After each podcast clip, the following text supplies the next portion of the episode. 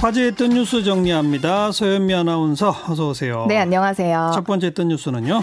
검사만의 특권으로 인식되던 검사장 전용 차량, 그러니까 관용차가 사라진다는 뉴스 가져왔습니다. 참, 드디어 사라지는군요. 드디어. 예. 네. 뭐 국회에서 내년도 예산안에서 관련 예산 삭감하면서 이제 확정이 된 거예요.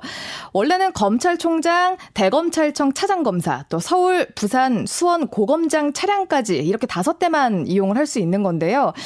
어, 원래 더 쓰던 나머지 29대에 대해서는 공용 차량에 속한 수사 지휘 차량으로 변경하거나 폐지하기로 했습니다. 네. 이게 법적 규정 없는 특혜였다면서요, 그동안에? 예, 그렇습니다. 원래는 그 검찰 직급은 검찰총장이랑 검사 이렇게만 구분이 된다고 하더라고요. 음.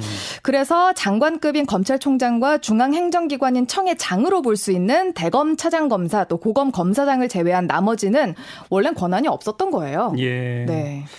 누리꾼 반응은요? 나라 전체 관용차, 관용 사택 모두 폐지합시다. 나라 세금으로 봉급만 받으면 되지 뭐 그렇게 다 해줍니까? 이런 댓글이 있었고요.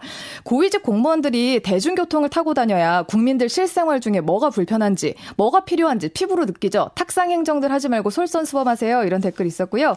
피치 못할 사정으로 기사인은 관용차 탈 거면 모두 수소차나 경차 타세요. 또 검찰총장 이름도 검찰청장으로 바꿔주세요. 이런 댓글들이 있었습니다. 네. 다음 또 뉴스는요?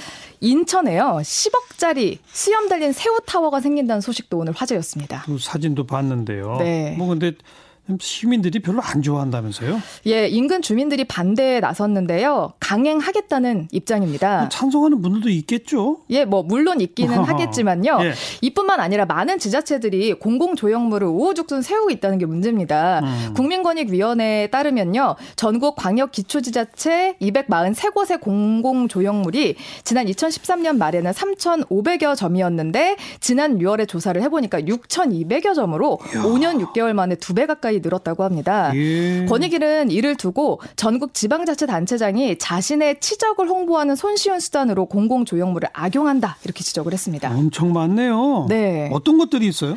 충남 태안군에 가시면 그 광개토 대양릉비를 세우려다가 주민들의 반발을 사서 본회의에서 예산이 전액 삭감이 됐습니다. 음. 전혀 상관이 없잖아요. 태안군이랑 고구려는. 예.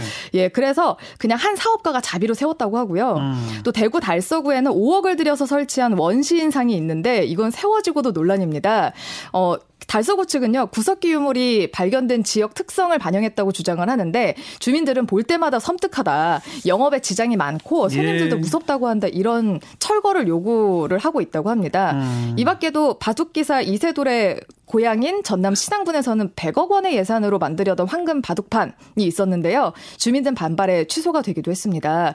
이를 두고 권익위는 지자체가 조례를 만들어서 기형적인 공공 조형물을 만들지 못하도록 차단해야 된다 이렇게 지적했습니다. 네. 파리의 에펠탑처럼 네.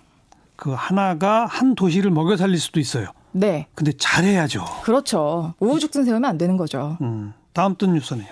요즘 실손보험들 많이들 들으실 텐데요. 덕분에 병원들이요 비급여 진료를 더 많이 권하는 경향이 있다는 뉴스도 오늘 화제였습니다. 이거 진짜 문제입니다. 네. 정말 문제예요. 이게 당장은 부담하는 비용이 적겠지만 비급여 진료 진료가 증가하면 전체 의료비 상승이나 실손보험료 인상으로 이어져서 결국 얘기죠. 또 우리의 부담으로 돌아올 수도 있고 예. 또 관련 재정이 고갈이 될 수도 있거든요. 그래서 이런 문제를 제기하는 분들이 굉장히 많습니다. 예. 근데 보니까 그 지난해 조사 결과를 보니까요. 건강보험 보장률은 전년 대비 1.1%포인트 오르는데 그쳤지만 비급여 진료비 총액이요. 전년 대비 1조 2천억 원 가량 그러니까 약 8.4%나 늘었다고 합니다. 음. 네. 그러니까 보험에서 이 카바되는 네. 보장성을 강화한다가 문재인 케어인데 예. 그걸 하다 보니 병원들이 비급여를 막 늘리더라. 네. 그걸 실손보험으로 하더라. 네. 좀 큰 문제입니다. 네. 여기까지 수고하셨어요. 네, 고맙습니다. 소연미 아나운서였어요.